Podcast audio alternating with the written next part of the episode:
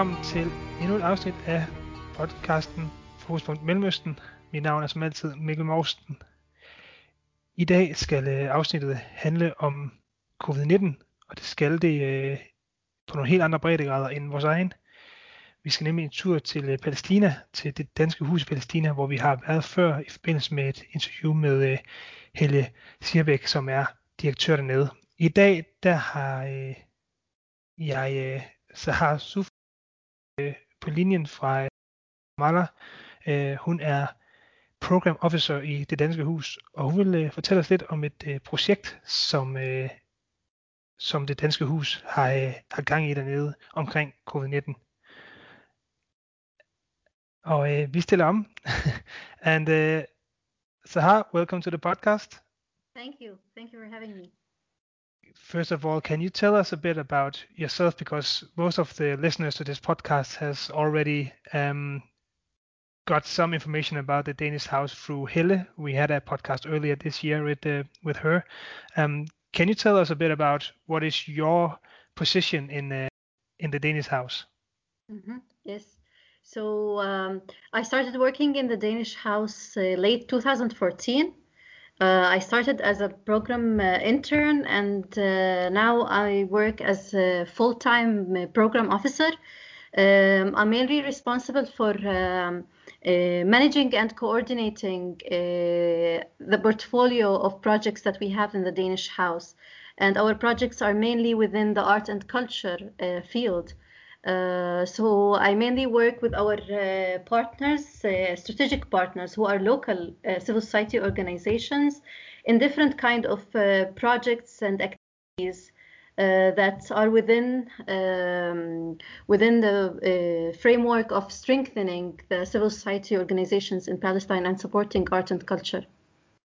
Okay, and obviously being a Palestinian, you uh, you know much more than I do about the uh, the current situation in in Palestine. Um, obviously, as the rest of the world, uh, Palestine has um, been struck by the uh, COVID-19 uh, pandemic. What is the or let's start somewhere else. How um, how did it so to say start in Palestine? What was the reactions when when the first few COVID-19 incidents happened? Yeah, so um, it started back in March, uh, mid of March, where we started to read all these uh, news about uh, COVID 19 around the world and in China. Um, and it actually the first cases started in March in Palestine, and they are they were cases from people who were uh, Palestinians but coming from abroad and bringing the the virus uh, with them and it started in scattered areas around uh, West Bank, Jerusalem, and Israel. Um, and they were really um, few cases in the beginning. Uh, so people didn't really give it a huge attention as other places around the world, and we were very much uh, actually busy with the annexation plan and Trump peace deal.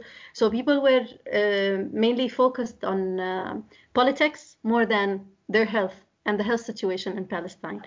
So it started, yes, back in March, and uh, it continued. Um, uh, and in uh, you can say that in June we started to feel that okay, even though we have like uh, uh, a, a, huge number of cases or a big number of cases, sorry, it, it was not still huge. It would still be like. Um, uh, we went under lockdown for uh, I, I really can't remember how long the period was uh, because it was different. Like we started the lockdown, then we stopped. We went back to work, back to schools, back to universities, then another lockdown. Um, so we, we we we really felt that it's uh, it's getting serious. Yeah. And I, I I must say that it's now more than like uh, the previous months or the last months. It's more and more serious because the cases are really increasing. So you're seeing a um, yeah, a, is it a big increase in in numbers or is it is it more or less stable? Uh, it is a big. Actually, we started with like uh, yeah, 50 cases in Ramallah, 50 cases, uh, 60 cases in the West Bank, uh, then like uh, 400 cases in in Jerusalem and East Jerusalem, where Palestinians are more like located there. Uh, then we started hearing like 500 cases in the West Bank, then 1,000 cases. Uh, so it reached the peak where like we, we would hear like now we have more than 70,000 people in Palestine who were infected by the COVID-19 and are infected by the COVID-19. And how is it, uh, in obviously from my time in Palestine um, as a journalist, I know that some information can be misguiding or you can get misinformation in, in a place like like the West Bank and, and especially in a place like Gaza. But but how has the information been for, for the people of, of Palestine? Has it been easy to, to get the right numbers or um, in the beginning there was this like governmental speech every day you would find the spokesperson of the gov- of the government from the Palestinian Authority that would give a speech at 6 p.m addressing all Palestinians, saying how many cases we have exactly. Then this has stopped. We don't know why. Um, and we really in that in that uh, in the beginning of that stage we started to feel like whoa it's the first time we have trust in the authority and in the information that they give us then we started to feel that the speech is turning into a political uh, speech where it's more about how you should uh, uh, support the Palestinian Authority in their fight against the COVID 19, but we didn't really feel that there are like really uh, strict measures or a plan, a strategic plan that will guide us to fighting the COVID 19. So it started to feel like cliches, yeah. I would say. Um, so the information started to be uh, more like vague and uh, not clear. Uh, the exact numbers nowadays we don't trust the number that is uh, given by the government because we know people who are affected in the covid-19 and we know that they are not put in the list uh, because of different things and because of uh, of the lack of uh, a plan a lack of structure. Um, so yeah i would say that now there are so many misleading information. For example you would find a number in the in the government website while you find another number by UN organizations and UN reports. Uh, would hear people saying, I got COVID 19 and I got tested, but they told me just go back home and we can't have you because we don't have efficient uh, health system to yeah. to yeah to save you or to protect you. Um, so yeah. How how um, how is the health uh, service are they are they keeping up with the covid-19 or is are they lagging behind or is it yeah it, can, can they keep up with with all the uh, the incidents of, of covid covid-19 uh, actually the, the health system in general and even before the covid-19 uh, was very weak. And of course as you might know that we depend very much on the external uh, uh, funding and international donors and in the beginning, we noticed that the whole world is, is in chaos and everyone wants to prioritize their own people and the health of own, their own people. And with also the Trump uh, plans and Netanyahu uh, uh, deal with, with, with Trump, we felt that, okay, we're losing a lot of that external fund and international donors are leaving us. So it was insufficient. Um, and uh, the health system also is very weak because we depend very much on the serious case when it's when we have any serious uh, health case we we have to have it transferred into Israeli uh, hospitals. But lockdown in Israel and lockdown in the West Bank so we were not able actually to to, to be transferred to Israeli hospitals. And also the Israeli health system was was backed uh, with so many cases. So we were not prioritized I would say not for the Palestinians, not for the for the Israelis. And uh, they opened few hospitals here and there, the Palestinian Authority, from external like funding, uh, but the capacity of these hospitals was weak and uh, could not cope with the with the huge number of cases.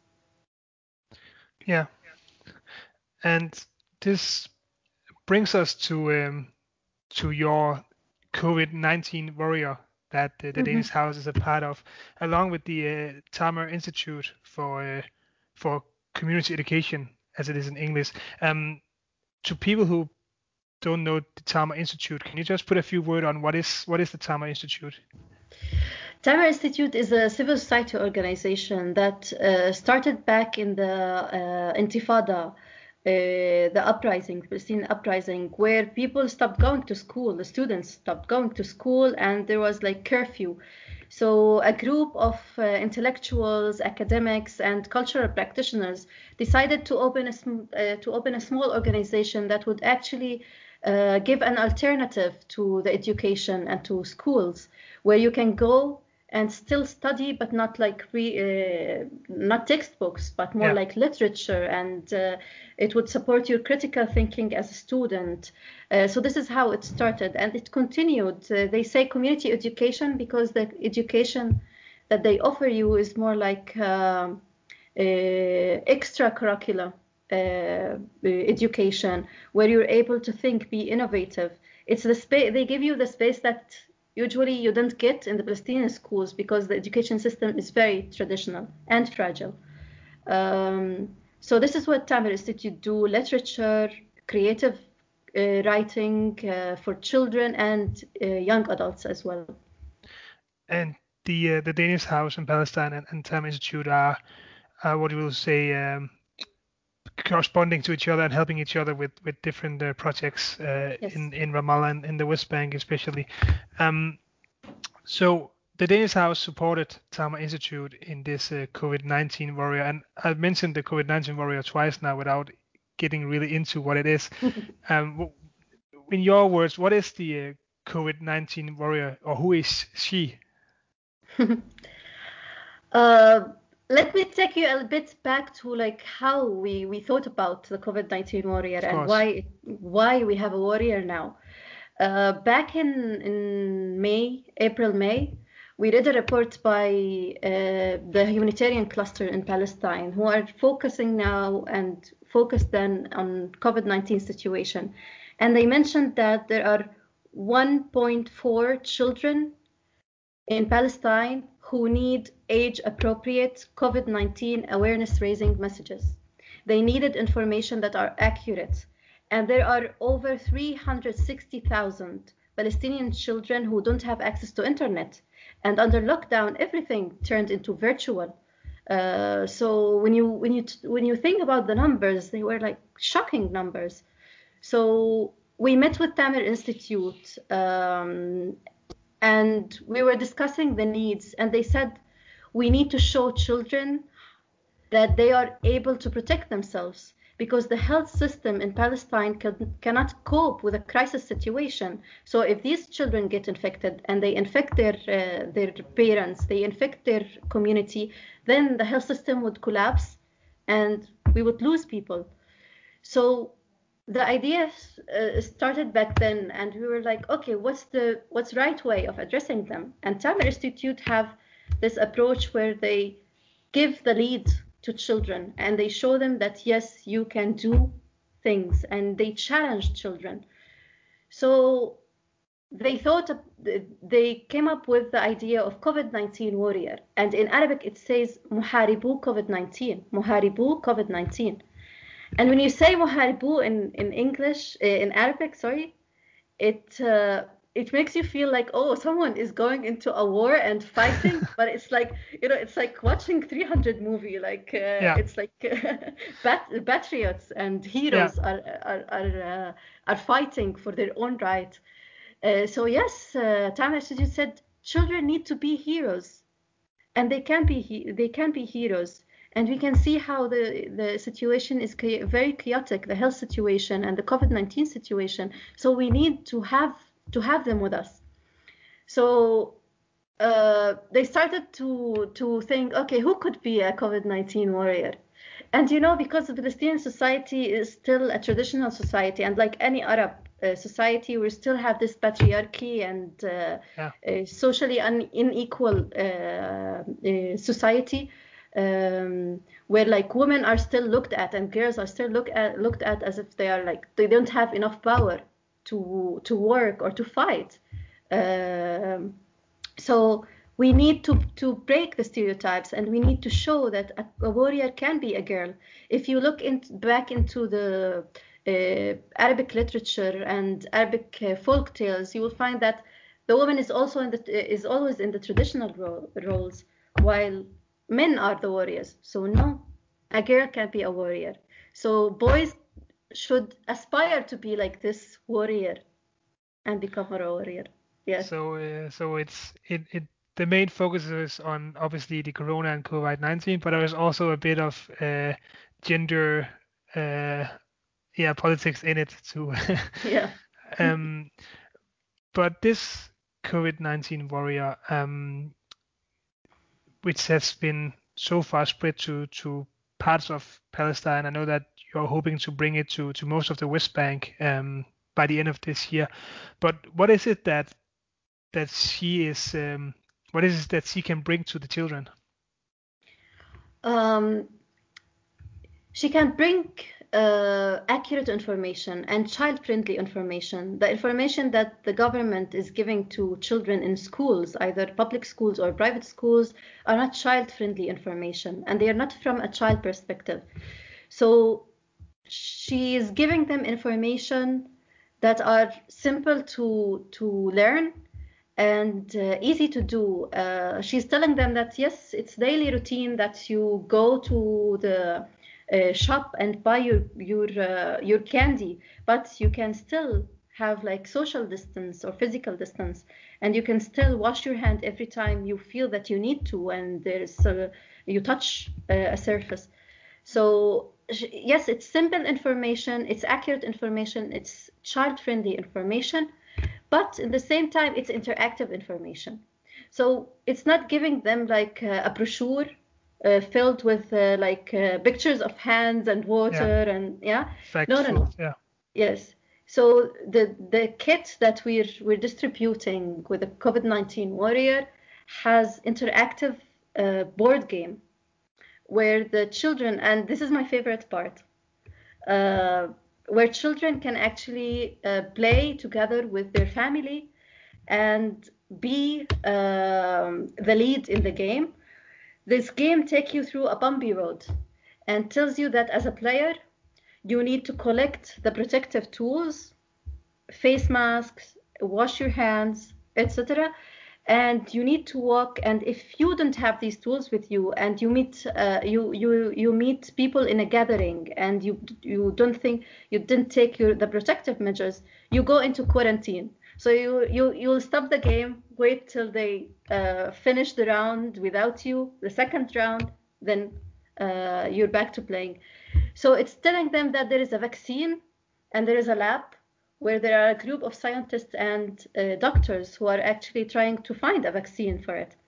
So it's telling the children that you have a complementary, uh, let's say, um, what is it called? Like, uh, it's a thing. So you know, my English is is is. Uh, it's okay. so it's like a thing you take. Uh, yeah, you want them to find the the the, the ingredients. Cure for yeah the yes. cure for the cure. So yeah. you have the ingredient and you need to get it uh, to the lab and help the scientists. So see, it gives them the this power and this this ability to to be part of the cure. Um, it also has a family activity book where the family can gather around and ask questions like, what if you are an elephant? What would your mom look like? and what if what's your favorite memory and it's a, it's it's it, uh, it makes them reflect on different themes in life like uh, themes of like happiness bullying uh, sadness uh, critical thinking and self-criticism. It also has other materials like um, it's an infograph where like you open uh, a slide of paper and you need to tick the boxes. And if you tick the boxes you become a covid-19 warrior. Why? Because there's the covid-19 warrior well, she's doing the right things to protect herself. So you tick the box. If you tick them all you become a warrior so you get an id of a warrior oh okay so they they it, it, yeah it gives them um a proof that they are a part of the same um, yeah the same unit of of COVID-19 warriors uh, yes. in some way. Yeah, you mentioned the thing about them that it gathers to families. How important is it to to reach these fa- other family members through the children? It's very important because, as any other parts of the world, COVID 19 has affected or has like major effects on, on the well being of children and adults at the same time. And people are stressed out. Uh, parents are working from home and they are uh, stressed out, they are tired, they are busy. Uh, so it, it gives them this space where they can actually sit together um, talk and uh, yes uh, you can ask questions to your parents about covid-19 because usually like if, if kids are asking their children their parents uh, uh, hey is the covid-19 uh, that the parents will say shh i'm working. But yep. this book gives them this space where they can ask and they can share thoughts. It's very important.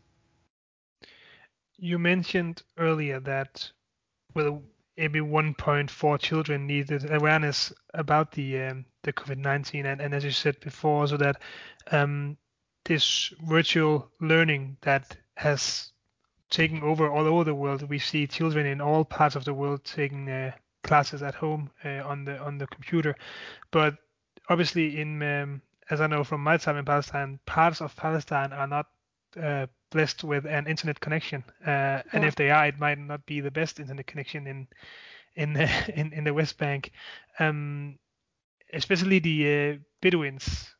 Yes. In, in, in Palestine is, is, is struggling with this uh, of obvious reasons.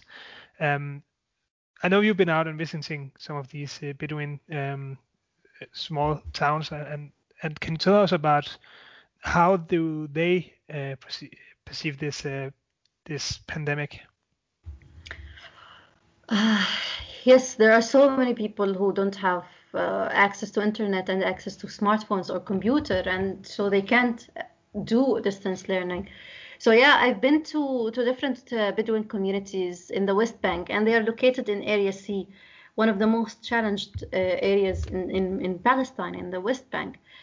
And I met Abed, who's uh, 13 years old and he told me that since March, he didn't open a book, he didn't attend school, and he has this like uh, special case as well for and his uh, and this community that he's uh, living at. So they live in in the desert, and um, uh, the the nearest school is uh, in the village next to them. So it's around one half kilometer, but the road is is not uh, it's it's bumpy road. It's yeah. dangerous road. They, they, can't walk it actually. And in the winter he told me and i was i was shocked uh, that in the winter he never attends school. So even when he was first grade so he didn't attend school. He never attended school during winter. So usually he only attends school in summer. And in summertime the the schools were closed down because of the COVID-19 and they turned it into a distance learning. But they don't have access to internet. They don't have access to water. They don't have access to electricity. They uh, they don't have available uh, computers or smartphones. So when they saw the the the kit and we played together actually the game, the board game, you could see in their eyes how they are like how they miss school, how they miss learning and they also how they need such information. We were sitting while no one was wearing a face mask, and yeah. when you talk to them about the face mask, they would look like, "Whoa, really? Do we need to wear a face mask? Do we need to do physical distance?" So you you you really realize how much they need such information. And in in another uh, Bedouin community that we went to, we We've been to a house with two children, a boy and a, and a girl, and they said that they don't have time to sit with their parents because uh, their parents are uh, uh, doing work outside the community and it's because of the lockdown their father stopped going to his uh, work in israel so he need to work extra time and uh, in, in, in, in the west bank and it's a far away. So he comes in the weekend but he's very stressed out and uh, so they, they said how, how much they miss actually normal life um, and uh, and also they said like that they don't know much about COVID-19. Uh, they hear about it from their parents, but they they don't know how to deal with it. They see how their parents are worried about them, but how can they actually protect themselves? Yeah.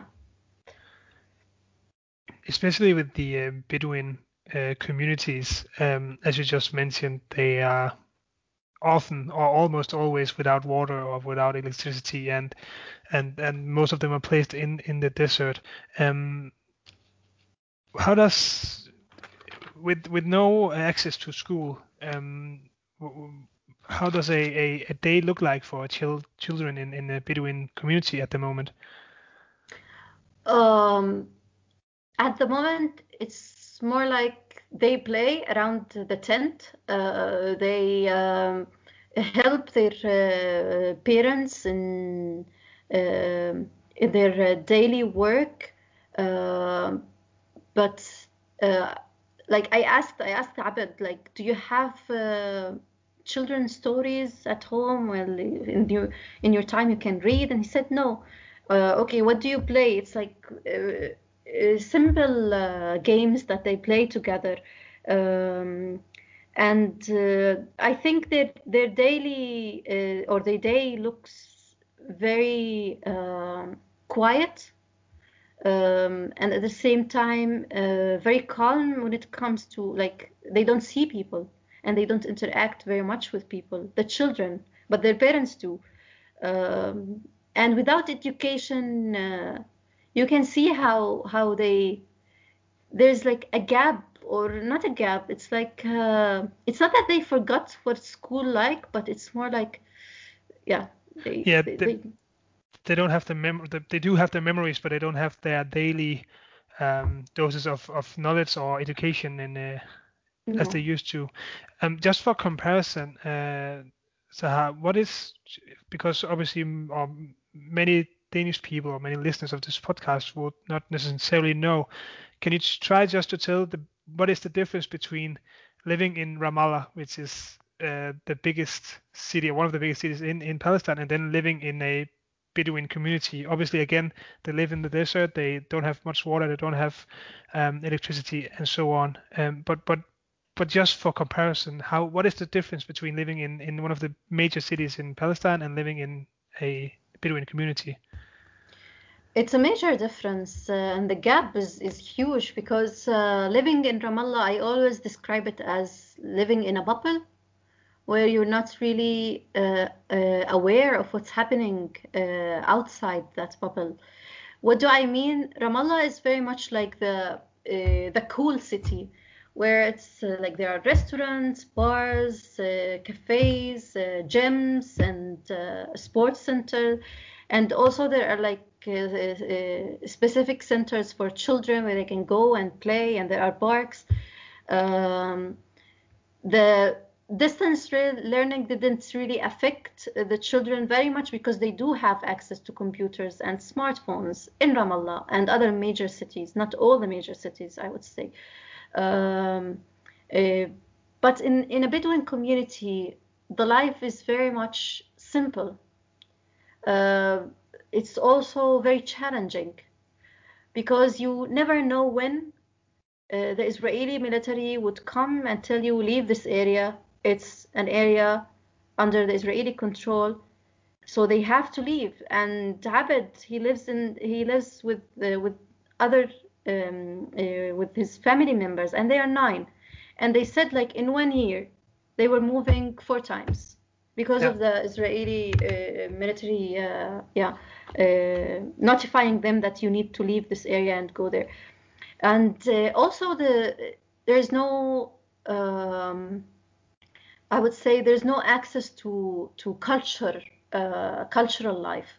Uh, they never attended a theater play, for example. Um, and you you can see how how they when when you talk to them about like this board game, one of the kids he asked me like, "Why is she a girl? Mm. Do I want to become a girl?" And I was like, uh, "Yes, you can." And he said, "But my mom works with the sheep, and uh, she's not a warrior. But my dad, he's very strong. and uh, he travels. He goes to to Ramallah. He goes to Nablus, the main cities, and uh, he brings money back home. So. Um, so it is a different uh, place, and there is a huge gap, uh, cultural gap, social gap, and also political gap. They are more challenged than the than Ramallah people. And how has the uh, how has the information been uh, about the COVID nineteen in in in comparison? Because obviously in in Ramallah you have the uh, authorities, you have most of the uh, the, the ministers and and and and the government. Um, so has it? It's it's it's obvious that the information has been uh, more information has been given in, in Ramallah and, and than it has in, in the small communities. But but how does that affect the, uh, the difference between the two um, yeah two models? Uh, it's always that the main cities get the priority when it comes to information. And as you said, there are ministries there uh, in in the main cities. Um, and it's more like uh, uh, I would say like uh, people people if uh, yeah they can they can get the information that they want uh, but again there's still like the, the, same challenge with the misleading information and all that. But uh, the bedouin communities are neglected. And not just the bedouin communities but also the villages and uh, in area c in general. uh, they are neglected. Uh, I asked if anyone came to their community and asked them what do they need and ask them like how are you and what information you have or give them information and they said none. Uh, and we talked to the ministry of education back in, in in june and they said yeah we're doing a lot of activities for students in school. And then i asked them like okay can you show me the map? Where are you going? And it's mainly the main cities that they are going to. Uh, so so I, I think it's more like they are neglected and they know that they are neglected and they feel that they are neglected. Uh, that's why they appreciate such information. They appreciate the COVID-19 warrior.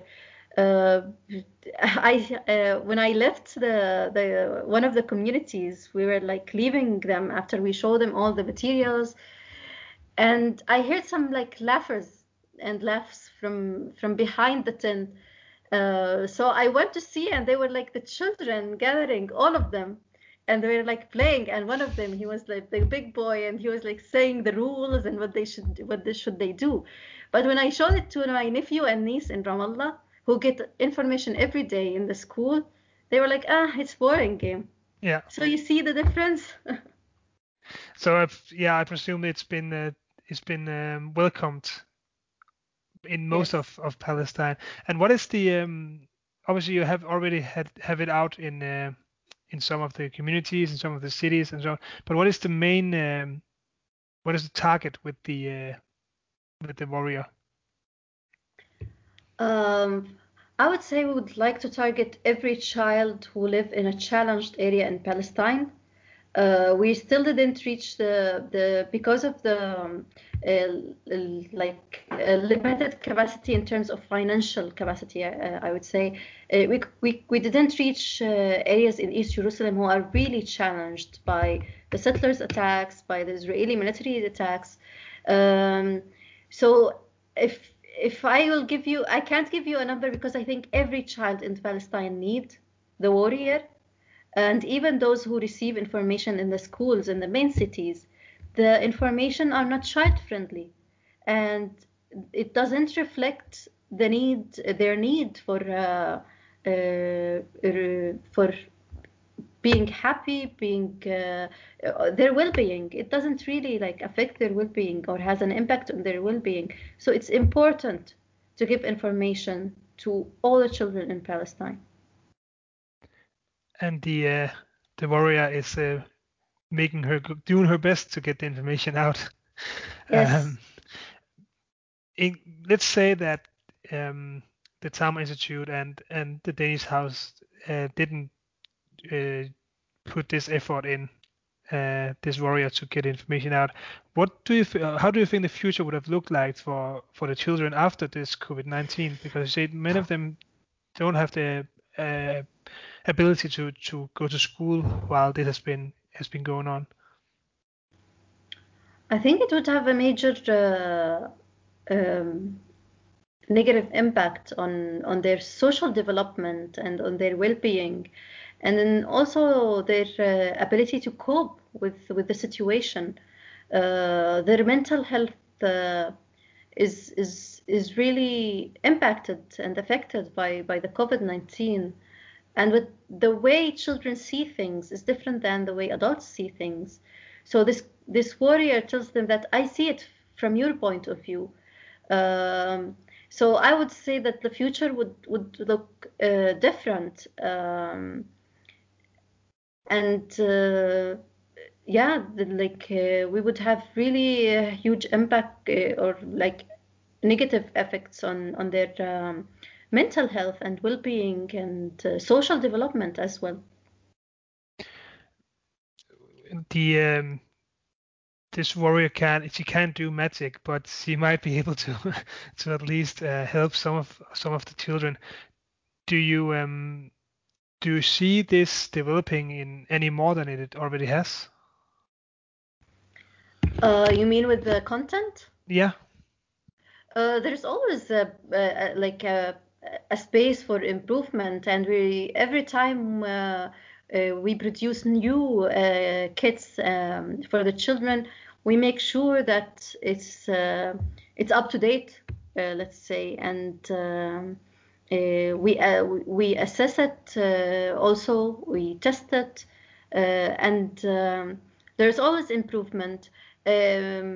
We could also add more books and more children's books to to the kit because reading is very important for the mental health of children, and you could also add more like interactive games to to the kit. Yes and something that we maybe should have started with um, because uh, this next next uh, question because if this was done in Denmark, um, the the Danish house would have put uh, given the order to a major company and asked them to produce uh, this game and the cartoon that I know that they get. Uh, but that's not how you do it in in Palestine. So how is the how is how is the production of of this whole uh, game and cartoon about the uh, COVID COVID nineteen warrior? How how is that taking place?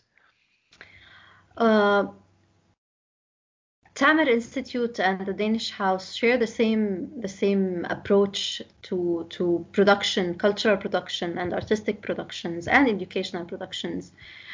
We believe that there are uh, local capacity, creative capacity in Palestine that is able to um, uh, to produce uh, very innovative uh, material and content to the children. So when we started this, we had a pool of of uh, artists, illustrators, writers, uh, children. Um, uh, like those who work with children and cultural practitioners, and we were asking them, okay, what do you think? And the board game, for example, it was designed by a Palestinian artist who is 26 years old.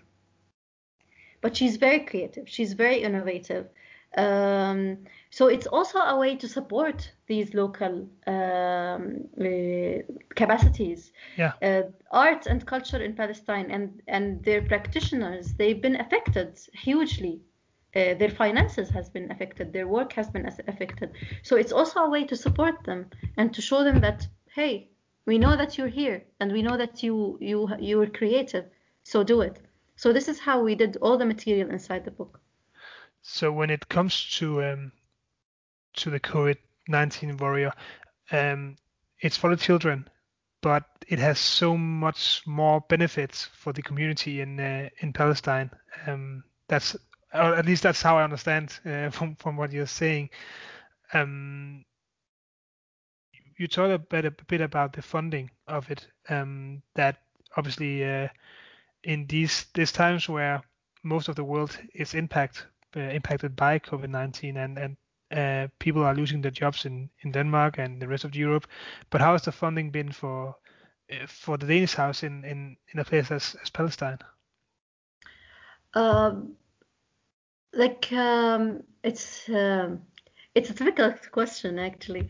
Um, it, definitely, as any other part of the world, and any and as any other developed country in the world, the the um, uh, funding has been affected uh, by COVID nineteen, and there are so many things happening around the world and countries with war and uh, like uh, uh, yeah.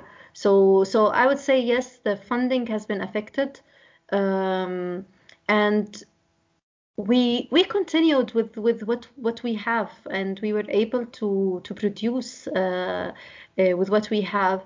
Uh, for Tamer they were uh, a bit uh, uh, worried in the beginning that they might not be able to to continue.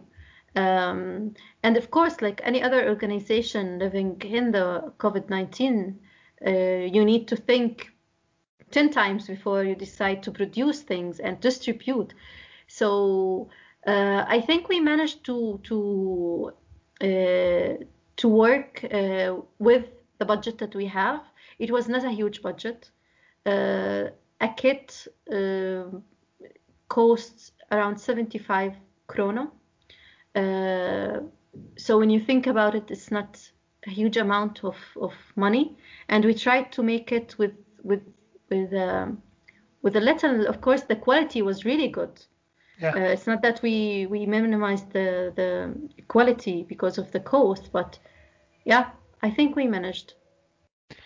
And when this episode of the podcast is uh, airing on Tuesday next week, it will have been uh, a week since um, the Danish House announced this in, in Danish media. Um, what are you hoping that that the announcement and the press release will will help or will do for for this project?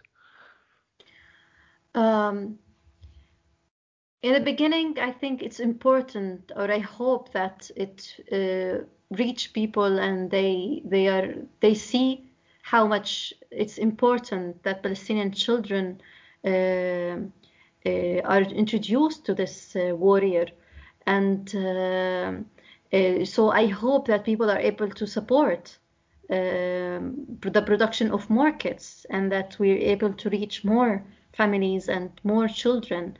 Um, I also hope that that people see how how uh, it might not be shown in the in the international media the situation in Palestine and in these most challenged areas like Area C. But I hope that people now realize that it's not uh, it's not just a conflict. It's it's more like the lives of people. And uh, if these children don't get this information you're talking about bedouin communities in most uh, deserted areas in palestine and they are challenged by the israeli occupation. They don't know if they if they get a covid-19 they won't know to which hospital to head or to go.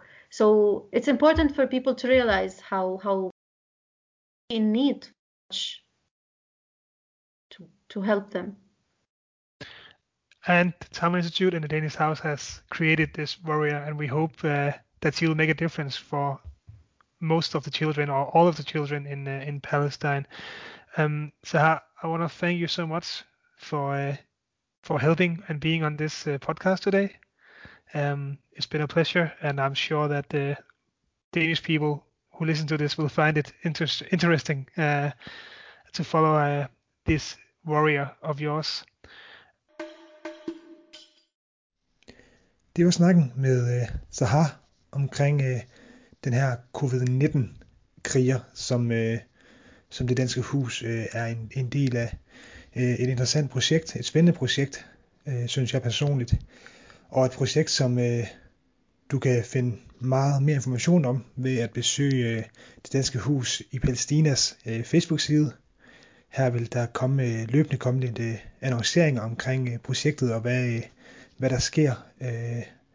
De har blandt andet lavet nogle, nogle små film omkring både tilblivelsen af, af krigeren og spillet, og, og også uddelingen af det øh, til de mange børn rundt omkring i Palæstina. Så helt klart det værd at, at tage et kig på. Det var også alt for øh, denne gang i Fokuspunkt Mellemøsten. Jeg håber, at øh, i endnu en gang har nyt at høre med, og er blevet en lille smule klogere måske. Øh, det er jeg i hvert fald blevet. Vi ses igen om små 14 dage, eller vi lyttes igen om små 14 dage. Indtil da må I have det rigtig godt. Hej hej.